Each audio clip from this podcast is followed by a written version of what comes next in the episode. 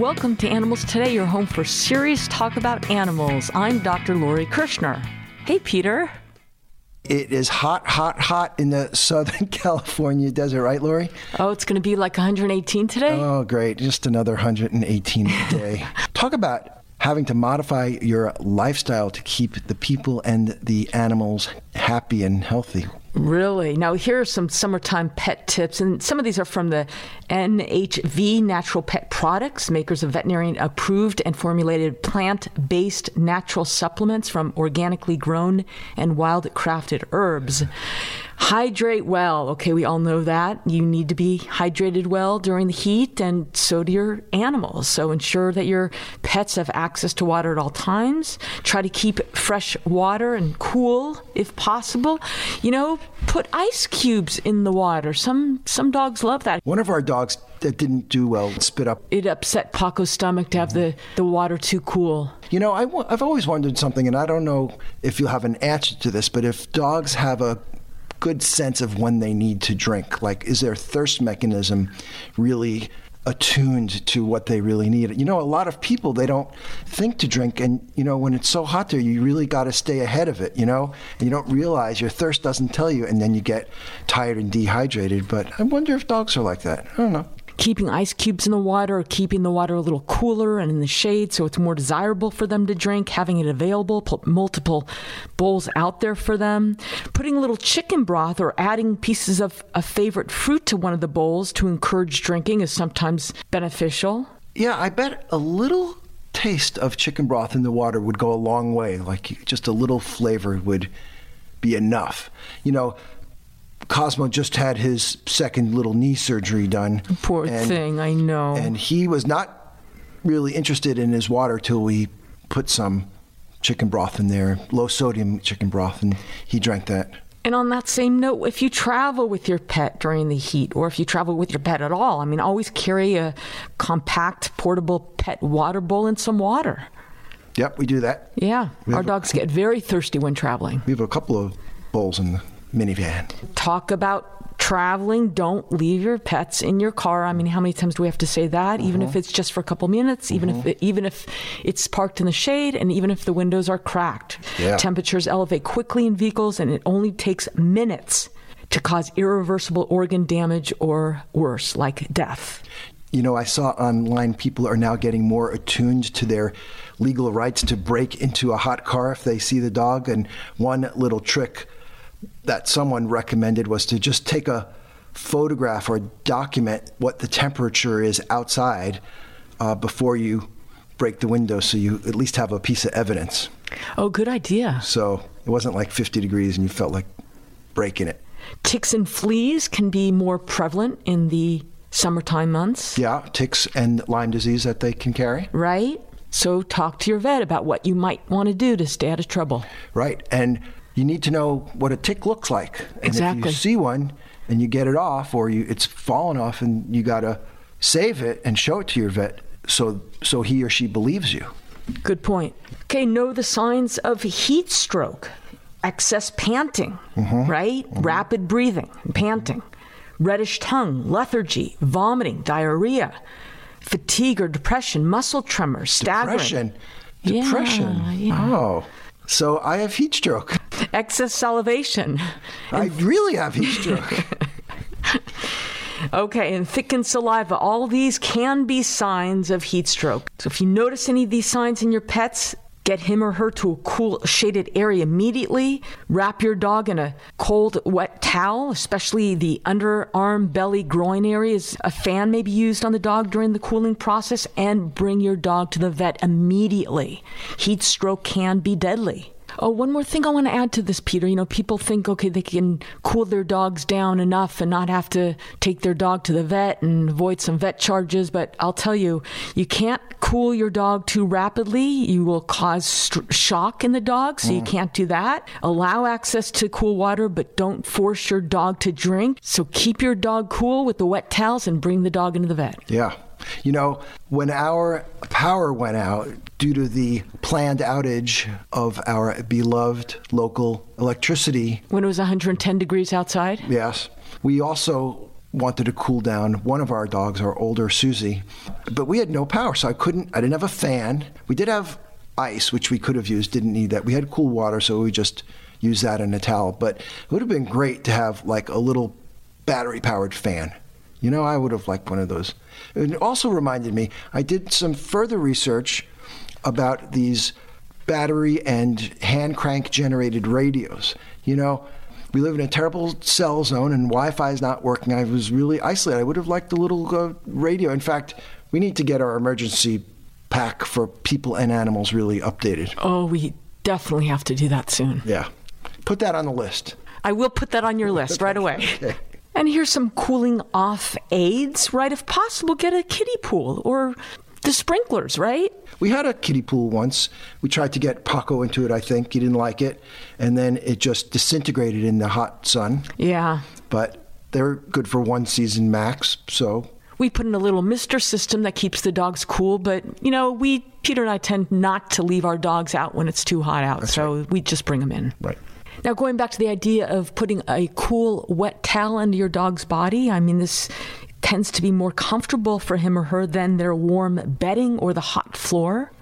Yeah, our dogs like the cool tile floor. We have ceramic tile, and but that's a nice idea. Just put a little damp towel down there, and let's see if they go right on it. I'm going to try that. I'm going to try that right now. Wait, where are you going? I'm not done. When the humidity is high, it can cause a pet's temperature to rise because they become unable to cool themselves. Yeah. Body temperatures can rise very quickly and become dangerous, as we spoke about. So be sure to keep your pet indoors and out of the hot sun. That's the bottom You know- line here. You know, just I can't believe that our electric company did what they did to us. It just just It's going incredible. through this makes me so much more angry at them. But they wait nine months to do this planned outage. yes, And then it's shut ma- it. It's just like routine maintenance. Right. Oh, it's so disrespectful. Now, cats and dogs love to bask in the sun, but too much time in the sun can cause heat stroke and even increase the risk of developing skin cancers. And your dogs sometimes don't know what's too much, right, Peter? Yeah. Yep. One of our dogs would stay there much longer than than would be good for her. Plus, she does have a very fine coat. Great point, Peter, because pets can get sunburn mm. and burns, especially to the sensitive areas of their body, like the tip of their ears. Oh. And their paw pads are sensitive to hot surfaces. So, talking about exercise again, need to limit your exercise on especially these hot days and go for your walks or have your playtime early in the morning or later in the evening when it's cooler and try to keep the exertion level lower. Also, instead of using the sidewalks, go on the grass. It's going to be easier on their paws. And put your palm down on the concrete or the asphalt. If it's too hot for you to step on, then it's too hot for your pets to step on. Yep. And think about bringing that portable water bowl and a bottle of water for your pet, too. Yeah. Now I want to get back to the idea of swimming dogs, okay? So you and I, in our years together, we've been in Palm Springs. We've always had a pool, like many, many people do, and we've had a series of dogs, and none of them has wanted anything to do with the pool. Now everyone knows that you have to teach a new dog, if you've got a pool, where the stairs are. So in case they get knocked in and you're not around, they know where to swim to even if they don't like swimming, where the stairs are so they can get out. So that's the one basic thing about about pools. But we've tried just for fun to get all these dogs to enjoy swimming or to cool down, and we've failed, and they've bitten us or cried or whatever. So finally. We have a success story, and this is Sky. She is a pit mix. She's pretty small. She's like 45 pounds. She's very sweet. She's very athletic. And initially, she didn't want anything to do with the water either, right, Lori? And uh, we did the usual thing. We showed it to her. I got scratched all over trying to show her where the stairs were. And uh, then she finds a neighborhood playmate. And so you're developing this relationship with a very nice couple, and they've got a couple of dogs, but one in particular is playing really nicely with Sky on the grass. And then in our neighbor's backyard, the dog goes in the pool and shows Sky how it's done. And Sky, a little cautious at first, but before you know it, is like diving in. And she's become a swimmer. Uh, I could never teach her, but she's learned from this other dog. It was so cute. That's the cutest thing. So now back home, she loves you throw the ball in the water and she just do a belly flop into it, grab the grab it and then swim on out to the edge and go up the stairs, drop the ball, do it again. Do that 8 or 9 times. You have a happy, tired, wet dog. It's really great. Peter, one last thing I want to talk about before we take our break. A lot of people think it might be a good idea to shave their dog mm. during these hot summer months. And I urge people before you do that, talk to your veterinarian or your respected groomer, maybe your veterinarian is better, um, and get their opinion because there could be drawbacks to this yeah. solution of trying to keep your pet cool by shaving him or her, including a sudden lack of insulation and decreased sun protection. We spoke about yeah. sunburns and cancer and, and causing cancer, right? So, so talk to your vet before you consider doing that.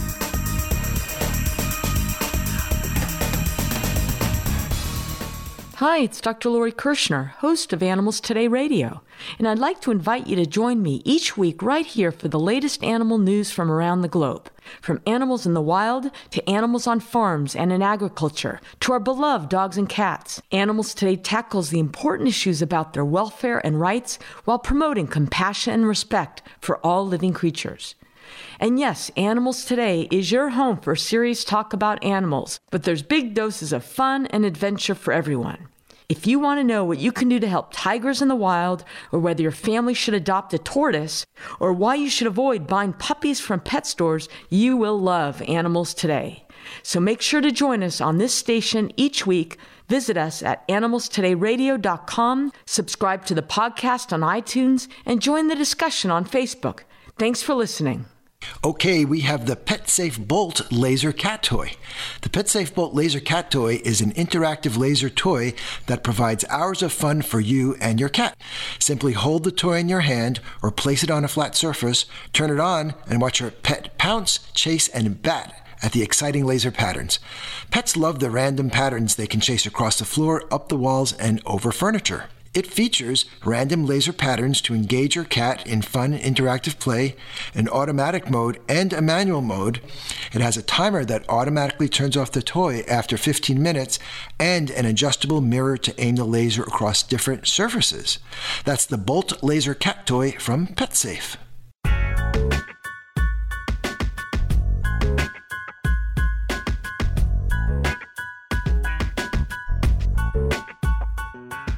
Welcome back. The largest frog on Earth is the Goliath frog, also known as the Goliath bullfrog, and the giant slippery frog. They are found in Cameroon and Equatorial Guinea, and they can weigh up to 17 pounds or more, and their bodies can be more than a foot in length. The world's smallest frog discovered in Papua New Guinea, measures a mere 7 millimeters long and may be the world's smallest vertebrate. One reason I find frogs so delightful and fascinating is the huge variety they present. Now, another person who thinks a lot about frogs, a lot more than I do, I'm sure, is Matt Ellerbeck, frog advocate and conservationist. Visit him at saveallfrogs.com. Welcome, Matt. Well, uh, thank you so much for having me. Matt, I know you have a number of frog issues on your mind, so let's begin with frog populations. Are they really in decline? Yes. So there's around 5,000 frog species worldwide, and of that, over 30% are listed as at risk of extinction. So that's pretty significant. Um, and then several frog species have already gone extinct. So frog populations are very much under threat.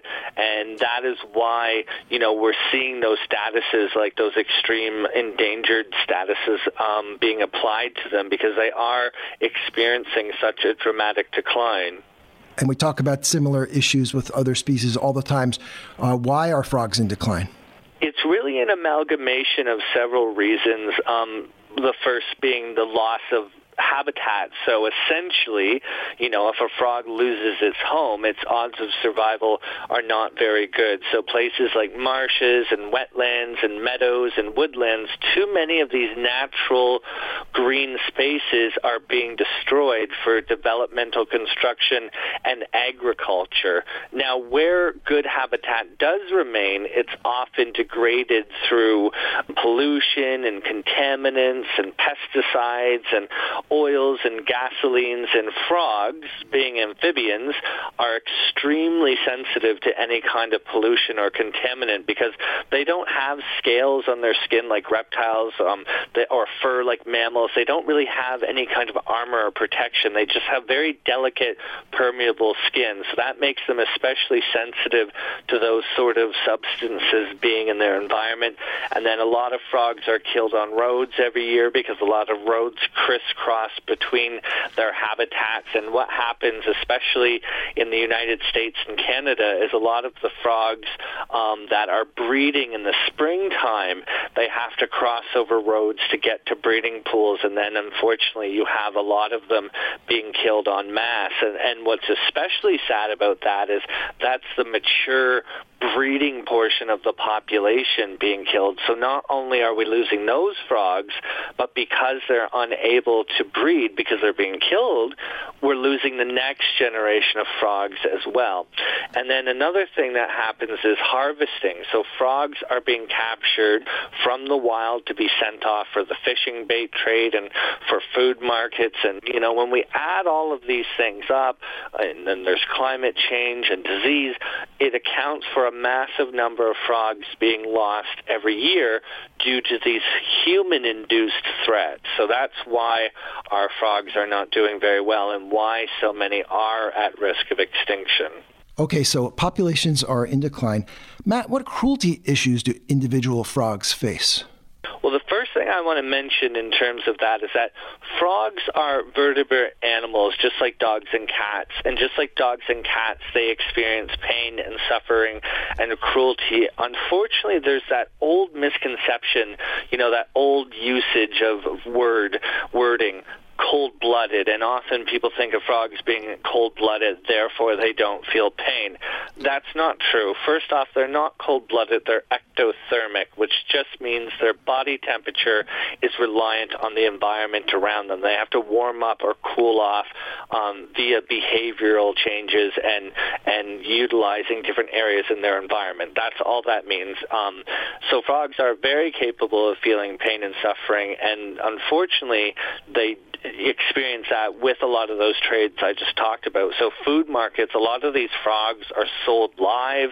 Um, in some food markets, they skin the frogs alive and sell them that way. Like you, like we're talking about really horrific things that happen to these poor animals. And then the bait trade, you know, frogs are sold live for fishing bait and then are, are stabbed with hooks and then tossed into the water. Now, now, say I was going on a radio program and I was talking about, you know, someone was using kittens or puppies and they were stabbing them with hooks, like there would be massive outrage. People would be appalled by such things. But I think because frogs being amphibians and, and there are those misconceptions about them being slow, slimy and cold and cold-blooded, you know, people are often not as sympathetic towards them. So it's important to really make those connections that, you know, the frog is a living, breathing, vertebrate creature, just like dogs and cats and other mammals that we're more familiar with. And just like those animals, they are experiencing a lot of cruelty from these trades that are exploiting them.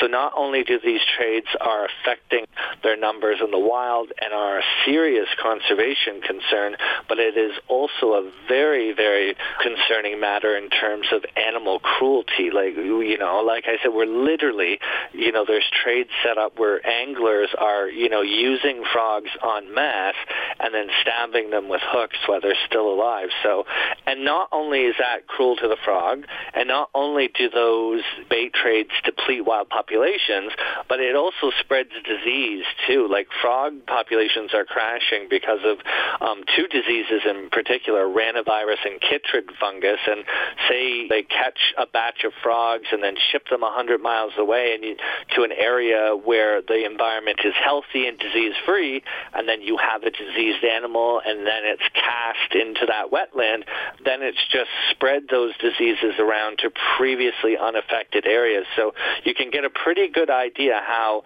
through those um, the shipping and unnatural movement of animals via these trades, how those diseases can be spread very, very quickly and, and to all these other places. So the bait trade and the, the trade of animals for dissections and food markets, these are all really triple pronged threats. There are conservation concerns, there are cruelty concerns, and there are concern in terms of spreading the amphibian diseases to other areas. So the, those three in particular are very, very damaging.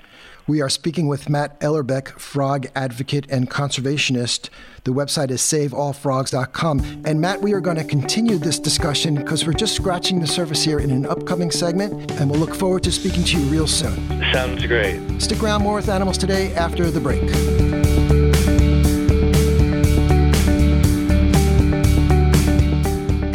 There is no getting around it. The great outdoors isn't so great for your cat. From speeding cars to toxic lawn chemicals, coyotes to cruel humans, cats are no match to the dangers of today's world. The good news is, animal behavior experts say cats don't need to go outside to be happy. Your family will be happier and healthier too without the ticks, fleas, diseases, and the dead critters the outdoor cats bring their owners. And you will never have to explain to a crying child who or what hurt her pet or why he hasn't come home.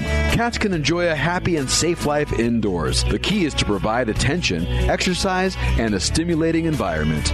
Play with your cat. It's fun for both of you. You can hide toys around the house too.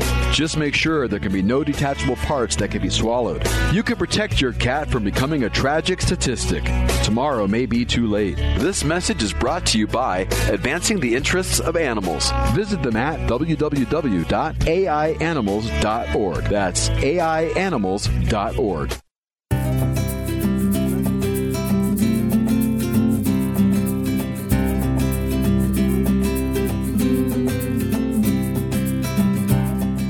Welcome back to the show.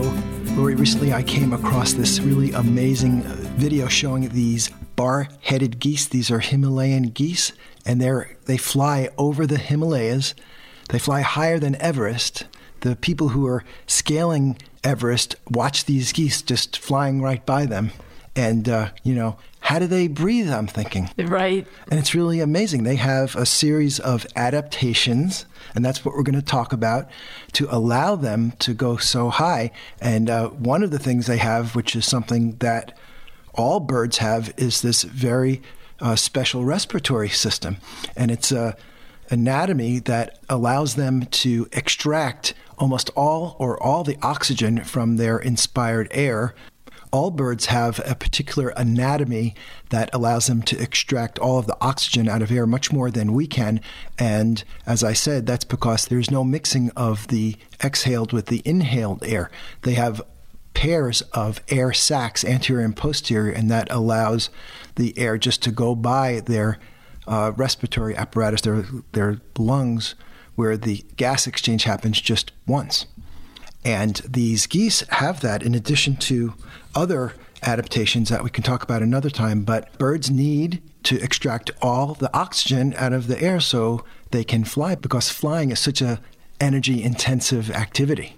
And so that's pretty neat. You know, Lori, I don't remember learning about this in junior high school or high school or college. In Did you- zoology or biology. yeah, or I must have come across it at some time, but Yeah. I, I lost it. But it's really fascinating. very and- efficient breathing. And on online, they've got some really great animations that just show you how the air flows. It's really interesting stuff. Anyway, that got us uh, thinking, right, Lori, about other kinds of interesting adaptations animals anywhere in the animal kingdom use. And uh, I found a couple interesting ones. Do you have one there? Yes, I do have a few of them. Another animal with a very cool adaptation is the okapi. What's that? Okapi is an herbivore found exclusively in the northeast of the Democratic Republic of Congo. Specifically, they're found in the Ituri rainforest, sometimes called forest giraffes, even though to me they don't look like giraffes, although they do have long tongues. But they look like a mix between a horse and a zebra. So it has like a body of a horse and its legs have stripes. Have you seen pictures of that? Yeah, I, yes, I have. Anyway, their cool feature is that they have scent glands on their feet that spread sticky tar like territory markings to alert others of their territory. So, hmm. this actually marks their territory. And it just so happens that males also mark their territory with urine, like some cats might do. And this next adaptation I have is a very interesting example of resource conservation and involves the Bactrian camel. So there are only two surviving species of camel remaining the single humped camels from the Middle East and the Bactrian or double humped camel from Central and East Asia's rocky deserts. Here, the temperatures range from minus 20 Fahrenheit, so freezing cold in winter, to 100 degrees Fahrenheit in the summer. So, Bactrian camels face extreme temperatures and thus have a couple of key adaptations that help them to survive these brutal environments. Mm. First, their humps store fat which can be converted to water and energy when they need it. So, giving the camels the ability to endure long periods of travel without water, which single hump camels also can do. And by the way, you know what single hump camels are called, Peter? Are those dromedary camels? Very, dromedary camels, very good. Yeah. Secondly, they can forego sweating until their body temperatures reach nearly 105 degrees Fahrenheit, helping them conserve fluids. And another adaptation of the Bactrian camel is that they grow thick, long coats of hair each winter, and that coat sheds in the summer. Interesting, as their fat is depleted from their humps, the humps become floppy and flabby. And when camels do refill, they soak up water like a sponge. A very thirsty camel can drink 30 gallons of water in only 13 minutes. Gee. Okay, I've got one here. I think it's better than your camel one. Uh, it has to do with geckos and how they are able to climb scale walls and even, you know, suspend themselves upside down. Do you ever wonder about that? Hmm. The geckos have special feet. Actually, they're little bulbous toes. They're covered in many microscopic hairs. They are called setae. And each of those setae splits off into even smaller bristles, hundreds of them, called spatulae. And uh, they are so tiny that they are able to get really close to the contours of the wall or whatever surface they are, they are climbing on and that allows the molecules to interact with the molecules on the wall. So you get an electromagnetic attractive force due to the van der Waals force. How about that? And that's what allows them to do their amazing climbing feats, like climbing while they're upside down. But how do they control that? Recently, it was uh, determined that maybe geckos are able to modulate the degree of stickiness by altering the angle that these little spatulae take on their surface so they can go on off, on off, and scurry around very quickly. That's I, so cool. I think they're really neat. Sloths. Sloths are native to Central and South America, the slowest mammals in existence. Did you know that? Didn't you say you had a friend in high school whose nickname was the sloth? I said that. You did say that, didn't you? You don't want to name him on the air, do you? And just a funny side note about these guys they eat, sleep, mate, give birth, and raise their young while hanging upside down in trees. So, one very cool adaptation of the sloth is the green algae that it grows on its fur. This serves as camouflage and allows it to blend into the surroundings, which are trees in the tropical rainforest. That's cool. Okay, this one is really neat. Do you know what the giant tube worm is? These are long worms. They live in the bottom of the sea. They live next to these hydrothermal vents. So these vents are powered by volcanic heat, and nearly boiling water comes out of them.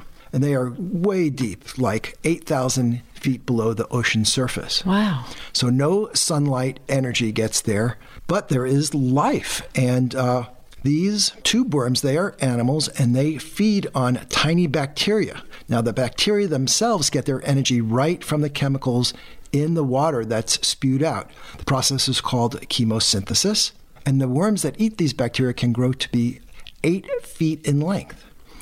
Interestingly, they have no mouth or digestive tract. They depend upon the bacteria that live inside them for their food, like symbiosis. So the bacteria convert these chemicals into organic molecules that provide food for the worm. Is that fascinating? Yes. Better than camels. It could be like little jacuzzi for all the neighboring plants. Exactly. I think you're right. in Central Africa, you can find a species known as the hairy frog. Is the frog really hairy? Well, actually, it has hair like strands of skin that males have around their legs and backs. Anyway, hairy frogs are also known as the horror frog. Why? Because when threatened, the frog deliberately breaks bones that protrude like claws through the skin of the feet. Gee. Now, I read some salamanders' ribs can do something similar to this, where the rib bolts out of the rib cage and they use them as weapons like poisonous barbs. Oh, My goodness.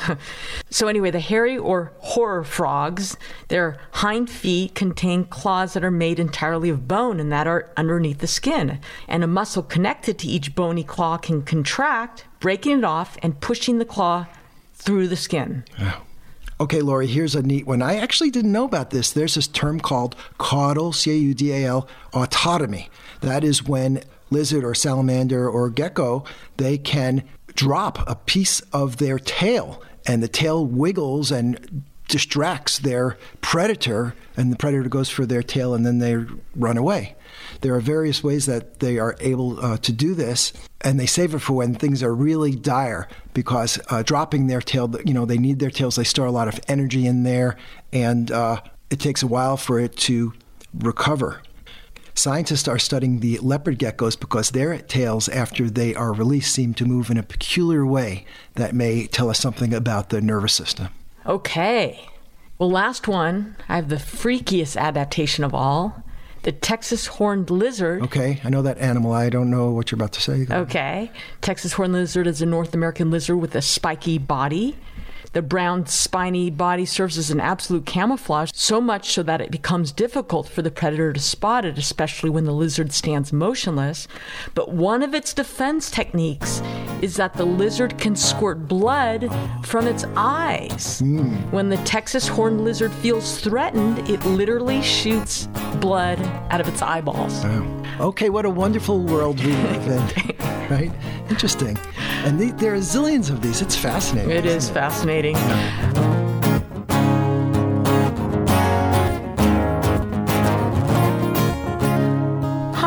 Dr. Lori Kirschner, and this Animals Today Minute is about dog bites and how to avoid and prevent them. According to the CDC, approximately 4.5 million dog bites on people occur yearly. That means about 1 in 72 people get bitten each year by dogs. Now, we all love our dogs, but it's smart to know some of the facts about bites. National Dog Bite Prevention Week takes place during the second full week of April each year and focuses on educating people about preventing dog bites. According to the AVMA, most, if not all, bites can be prevented. By far, children are the most common victims of dog bites, followed by the elderly and, yes, postal carriers. We all know that the medical consequences of bites can be serious, like causing infections, causing severe pain, requiring surgery, causing disfigurement, and so on. The American Society of Plastic Surgeons reported that nearly 29,000 reconstructive procedures were performed in 2016 for injuries caused by dog bites. And dog bites often result in homeowners' insurance claims. According to the data of the Insurance Information Institute, there were more than 18,000 dog bite insurance claims in 2017, with the average cost paid out per claim being about $37,000. When dogs bite, it is usually in response to something like the dog being stressed, scared, startled, or threatened. So the situations need to be managed by us people. And dog owners should properly socialize their pets. There's lots of information online about how to do that. And duh, we should keep our dogs on leashes when they're out. And choose the right dog for your family. And of course, make sure they're fixed, do appropriate obedience training, and keep them well exercised. Remember, a tired dog is a happy dog. A few especially risky situations have been identified, including when the dog is not with its owner, when the dog is with its owner but the owner has not given permission to pet the dog, injured or sick dogs, dogs that are sleeping or eating, and growling and barking dogs. There are other common sense things to do to avoid bites, like avoiding placing one's hand through a fence where a dog is on the other side, and allowing dogs who want to be left alone their space. It bears repeating that far and away, most people who are bitten by dogs are children. So parents and dog guardians keep that in mind when they're near each other. Everyone agrees, even though dogs are man's best friend, there are too many people getting bitten by dogs. Do your part to make avoidable dog bites a rare occurrence. I'm Dr. Lori Kirschner, and that's your Animals Today Minute for today.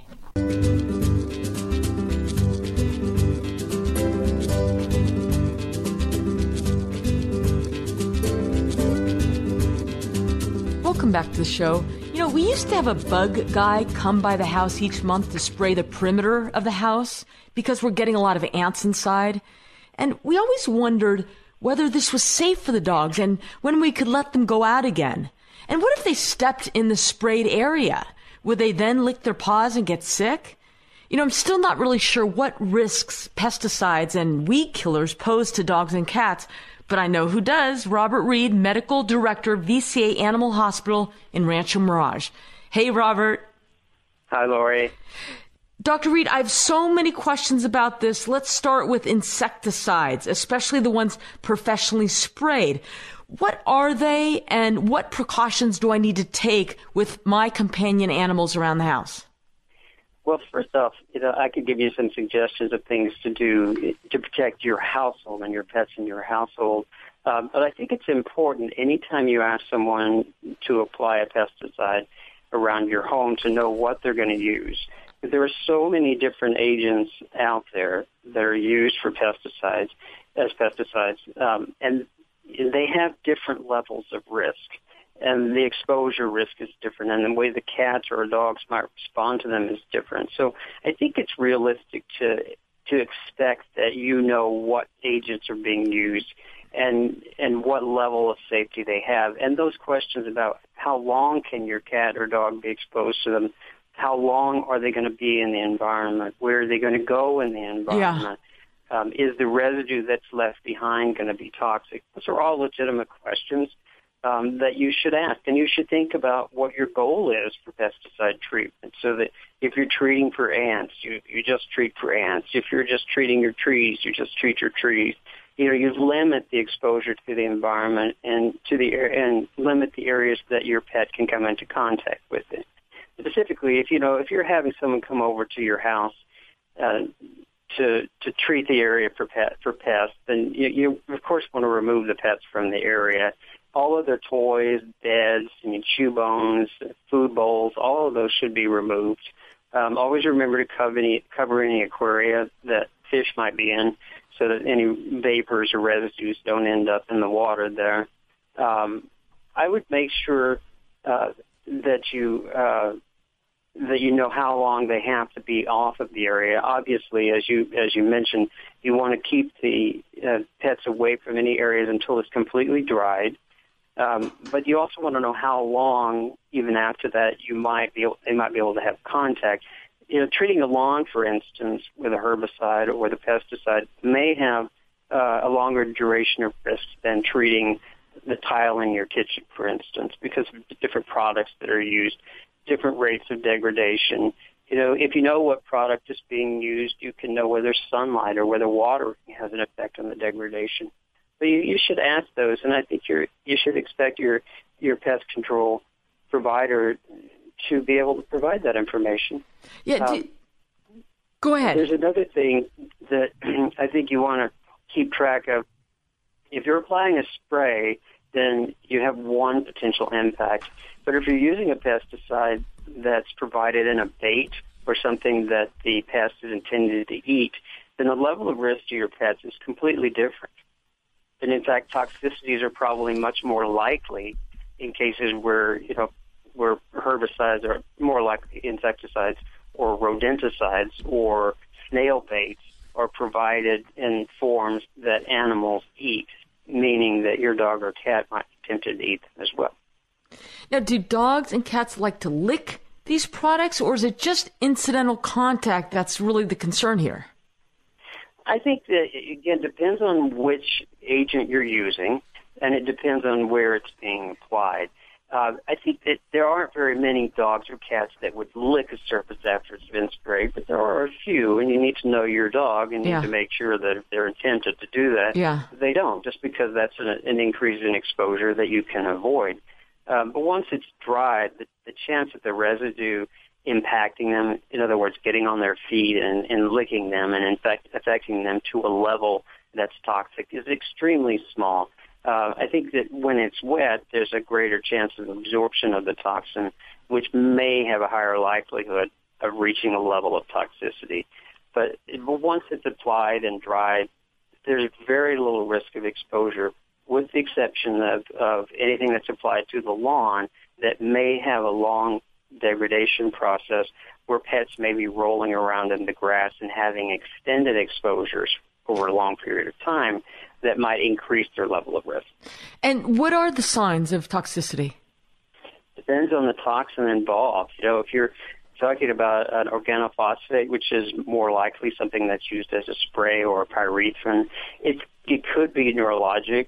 It could be gastrointestinal, meaning you know drooling or vomiting or diarrhea. Depends largely on what's being used, and that's another good reason um, to ask what's being used so you know what to expect. But some of these toxins that are used as rodenticides actually cause internal bleeding. Some of them cause swelling in the brain, and this is of both the intended victim and an unintended victim, like a dog or a cat. Uh, and uh, the the most common side effect of something like snail bait is probably seizures. Wow. And what's the treatment for toxicity? It depends again on what you're using. Um, it's really important if your pet is exposed to a toxin that you know what it is because we have available um, experts through the uh, Animal Poison Control Center that can help us come up with the best way to treat uh, any exposure if we know what it is. So if there's any way that you can provide the veterinarian or poison control specialist with the exact compound, it will go a long way to helping in the success of the treatment. Very good. Dr. Robert Reed, thank you. You're welcome. So obviously, if one suspects their pet has ingested or becomes ill from pesticides, call your veterinarian right away. There is a National Pesticide Information Center, which Dr. Reed was telling me about, that people can call if they have questions related to pesticide use around their home and around their pets. That number is 800 858 7378. 800 858 7378. That's the National Pesticide Information Center. Thanks for tuning in. This is Dr. Lori Kirschner, encouraging you to nurture your love and compassion for the only other beings sharing our planet, the animals. Hi, this is Dr. Lori Kirschner, and I want to thank you for listening to Animals Today. Make sure to visit us on animalstodayradio.com, where you will see all our previous shows and where you can download them free. That's animalstodayradio.com, or you can listen on iTunes. Also, make sure to like us on Facebook and join the discussion. Animals Today gets a lot of its support from the nonprofit group Advancing the Interests of Animals. Please visit them at aianimals.org. That's aianimals.org. And I hope you'll consider making a donation to help pay for the ongoing broadcast of Animals Today. Each week on Animals Today, we strive to bring you the highest quality, most up to date information about all animals how we treat them, and their place in society, while promoting greater respect and kindness towards them. So thanks for your support. That website again is aianimals.org. And thanks for listening. Animals Today Radio is made possible in part by a generous grant from International Society for Animal Rights, isaronline.org.